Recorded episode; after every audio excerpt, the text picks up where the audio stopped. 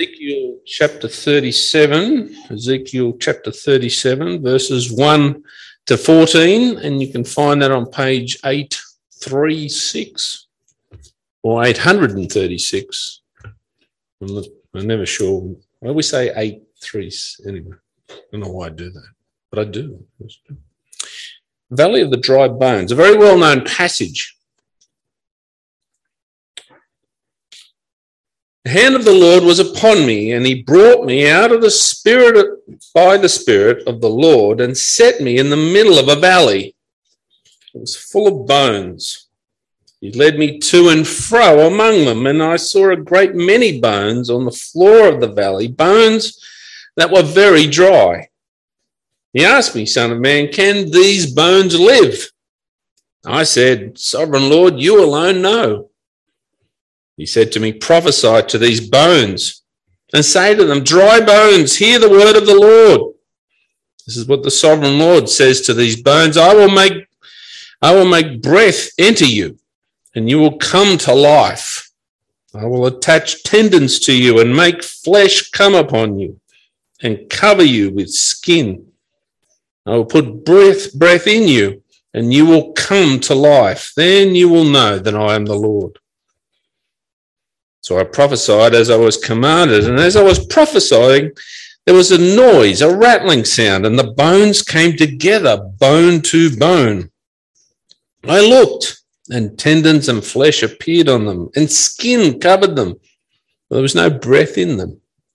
And he said to me, Prophesy to the, to the breath, prophesy, Son of Man, and say to it, This is what the sovereign Lord says Come from the four winds, O breath and breathe into these slain that they may live. So I prophesied as he commanded, and breath entered them. They came to life and stood up on their feet, a vast army. He said to me, Son of man, these bones are the whole house of Israel. They say, Our bones are dried up and our hope is gone. We are cut off. Therefore prophesy, say to them, This is what the sovereign Lord says. O oh, my people, I'm going to open your graves and bring you up from them. I will bring you back to the land of Israel. And then you, my people, will know that I am the Lord when I open your graves and bring you up from them. I will put my spirit in you and you will live, and I will settle you in your own land. Then you will know that I, the Lord, have spoken and I have done it, declares the Lord.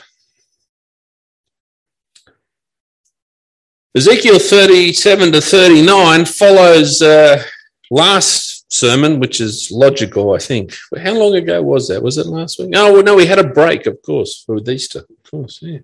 So you might have forgotten. But we've turned a corner in Ezekiel.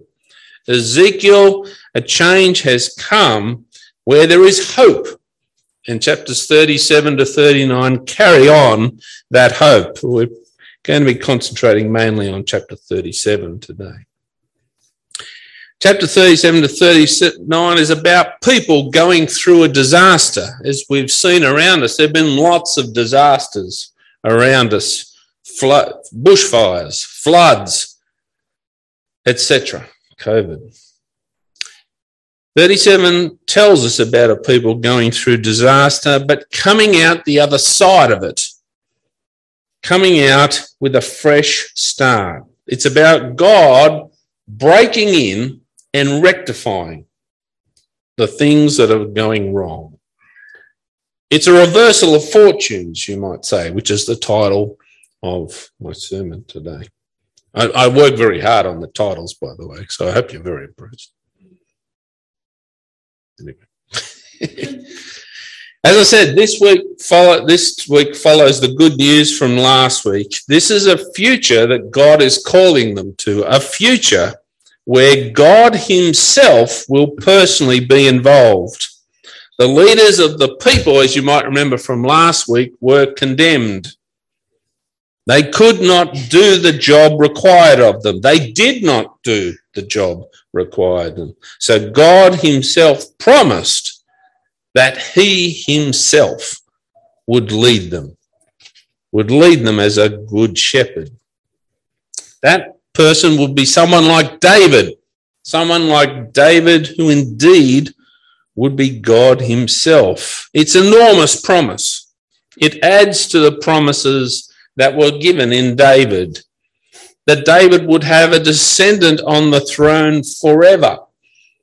I don't know about you, but forever is a big word. Uh, our society loves to use words like that now when they say things, even though they can't happen. So, what was the sign on the on the harbour bridge? Eternity. Does that make any sense on a piece of metal that we have to continually paint, paint and paint and paint so that rust doesn't get to it and it doesn't fall into the thing. We love that word. We love those sentiments. God promises those things. There are three big reversals that God is going to do. He's going to bring his people under the leadership of a new shepherd, the one he promised in Ezekiel 34. Three reversals is, as we've read in verses 1 to 14, life instead of death. Now, Ezekiel 37 is one of the best known passages. Have you ever heard it before? Anyone? Ever heard of dry bones? You like it? It's very graphic. Did you notice that? Very graphic. It's very dramatic. And it's incredibly powerful. God brings bleached and lifeless bones to life. They are old. They're not new. They've been there a long time. They are dry. It's a picture of Ezekiel speaking God's word to the exiles in Babylon, a people who are as good as dead a people who say they are dead, a people who have given up hope, a people dead in their sins and transgressions. Yet God says, Come to life. You're going to come to life. He's going to raise a people up and breathe literally new life into them. The dead will live again. It's the image from Genesis, isn't it? where God breathed life into Adam and he made life come. He created him out of the dust.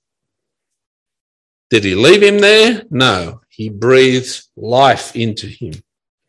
And as you realize, and as you notice in that chapter, breath and wind are the same word in Hebrew. And you see it interchange in that, even in Ezekiel 37. When is the four winds are blowing? When are the four winds the winds and when are they God's Spirit? What he's saying is God is gathering a people from all over the place and he will do it. God is going to say, I will put my spirit in them, in you, and you will live. That's very dramatic. And he says, I have spoken, and when it happens, you know I have done it. There's a great emphasis here because they doubt that he's there. Now, I don't know about you, but when things go bad in life, when fortunes disappear, where cars' engines fail, not that I'm thinking of anything in particular, when jobs get overturned, when all sorts sickness comes, you can think, is God here? Is he real? Is he actually dead in my life? His people think that. His people think he's they've abandoned he's abandoned them. But God says, I will make you live and Ezekiel 37, uh, the week after uh, Easter, is usually often used on Easter Sunday, isn't it? It's an image of resurrection. of recreation, a recreation of people done by God. His people who are literally dead in their sins and rebellion are going to be made alive again. What a marvelous promise. It's incredible reading Ezekiel 37. And of course, we hear something familiar here. It's the promise that has come to us because of Jesus. Jesus, the Good Shepherd, is the one that this promise speaks of. You'll realize that by the end of the Old Testament, this promise and all the other promises remain unfulfilled. That after Ezekiel, after the prophets, there will be good starts, but they will prove to be false hopes. Why is that? It's because the leaders fail, just like we've seen. It's because God needs to do this as he promised in Ezekiel 34, as he says in Ezekiel 37. These things remain unfulfilled until Jesus comes. And when he comes, he proves to be the good shepherd. He leads people truthfully. He leads them, importantly, to new life. New life from the dead. Romans 8:11 says, "If the spirit of him who raised Jesus from the dead is living in you, he who raised Christ from the dead will also give life to your mortal bodies through his spirit who lives in you." That's a great thing, isn't it? We think of it as a great thing about life after death. But actually, that new life starts now.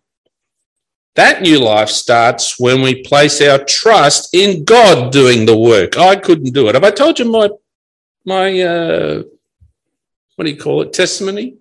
You know, when I was uh, 17, I uh, had the great idea that I, I really hadn't been very good, and I needed to get good. I knew I needed to get good because Jesus wanted me to be good. So I thought I needed to get good, and I would going to do that now a very determined person at 17, very determined.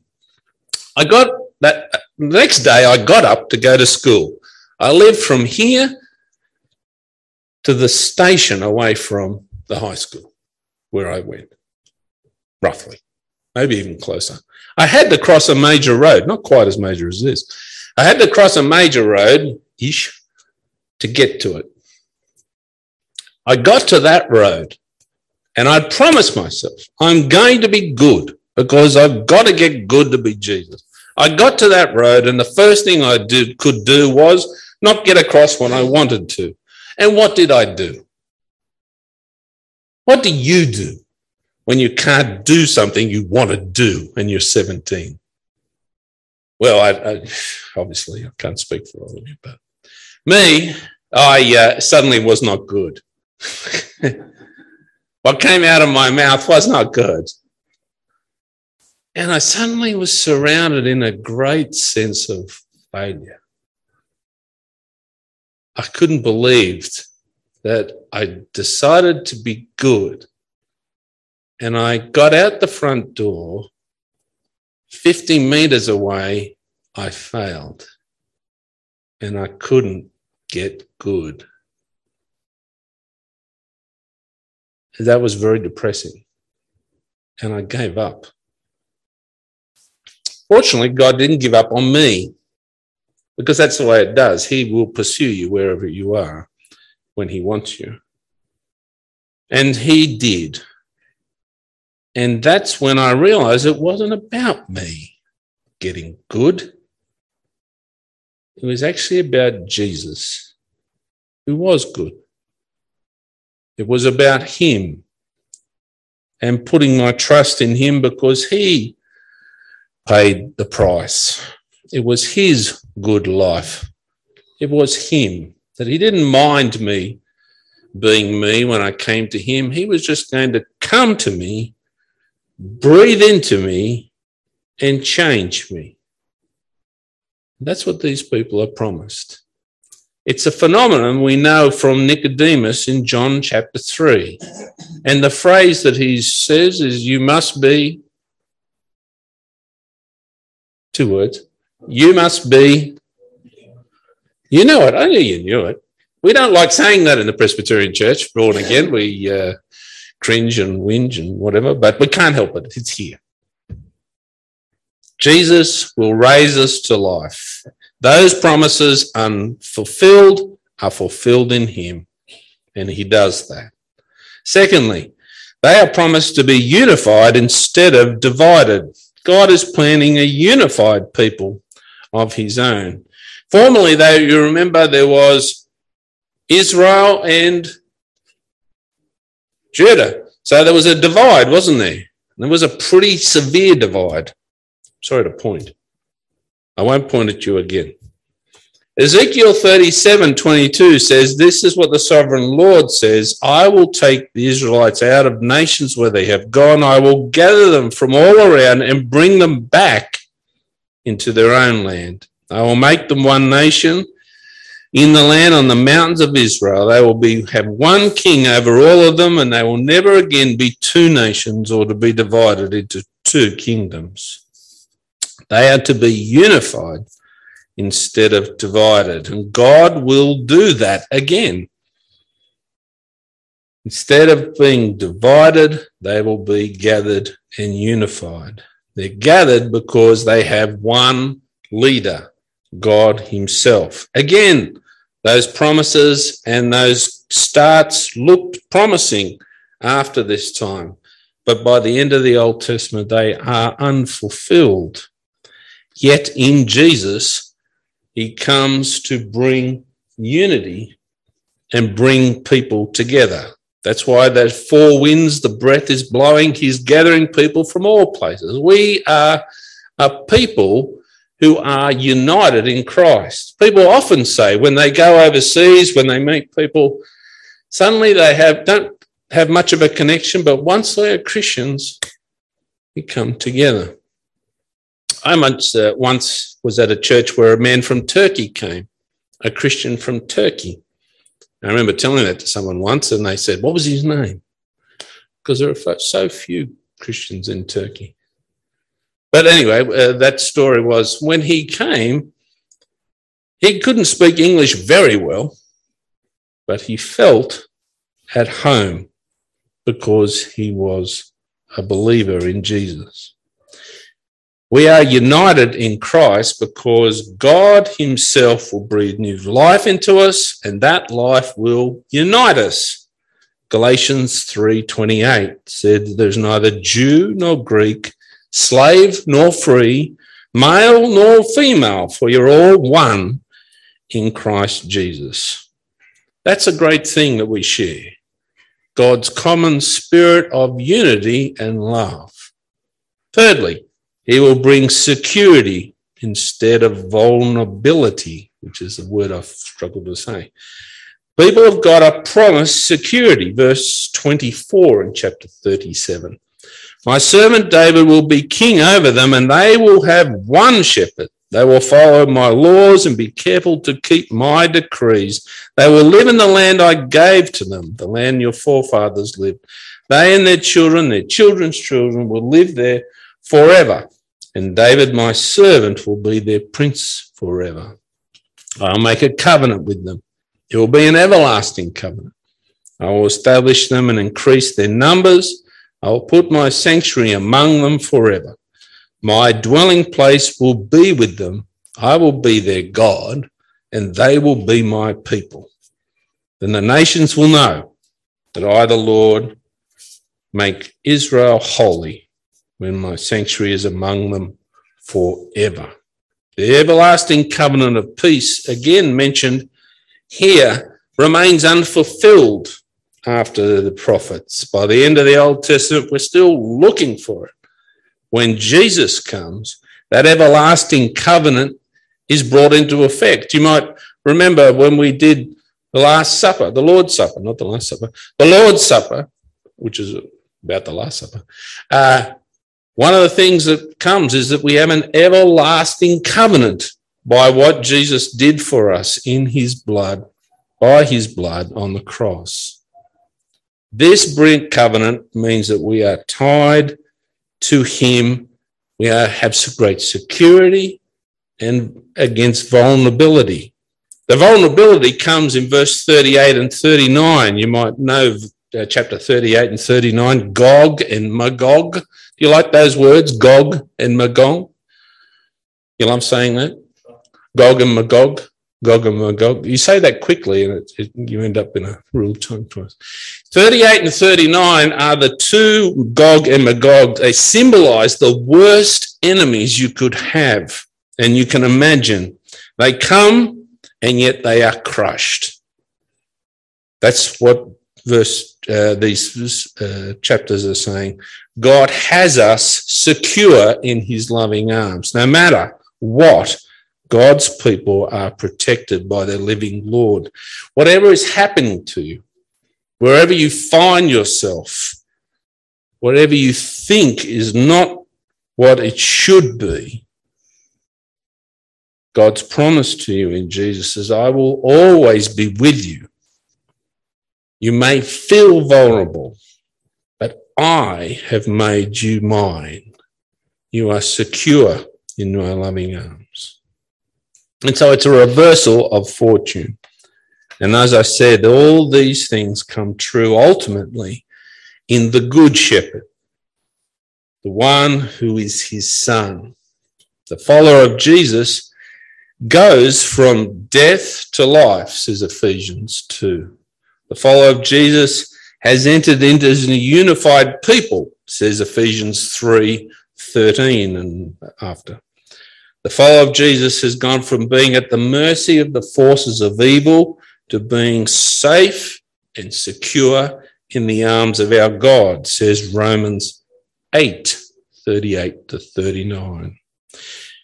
It's a great promise here. It's a great reversal of what they've been experiencing, and it's a great reversal that has happened for us, fulfilled in Jesus. The God that promised to deliver them has delivered us in Jesus. He has called us from the far corners of the world and made us his people in Jesus, in Christ. Jesus makes sure that all these promises have come true. I suppose that leads us to ask how are we doing with this Jesus who should be center stage? Is he center stage? Is he drifting off the picture, out of the picture? The God who has come to claim us and to give us all these things, how do we honor him? Lots of things are screaming for our attention, but there's nothing more important, as we know, than Jesus. Nothing more important than seeking Him and His ways. Nothing more important than resting and trusting in His love. Let's pray. Gracious Heavenly Father, we praise you and thank you for a wonderful salvation brought for us. We praise you and thank you that in Jesus we have a wonderful Savior we thank you that we are safe and secure in his arms. Thank you that we have new life in him. Lord, we confess that uh, we don't always experience that. We sometimes let that slip from us. We get distracted by lots of things. We have failed to live for you. We ask, Lord, that you would call us back, that you would forgive us, you would change us, you would enliven us Lord, for you've done so much for us. These promises that are given, fulfilled in Him. We pray that you might fulfill, we might fulfill your, your love for us. We pray that we might act out of that love. We pray we might act in a way that brings glory to you and to us, your Son, our Savior. Lord, we pray that we would be a people unified For Lord, we are not always unified. As you know, the Christian world is very ununified. And Lord, we pray that we would know unity in you. We pray we might know your trust and love and live in a way that brings hope to a hopeless world. We pray that we would live in the security of your love. We pray that we might conform to the power of your Spirit. In Jesus' name we pray. Amen.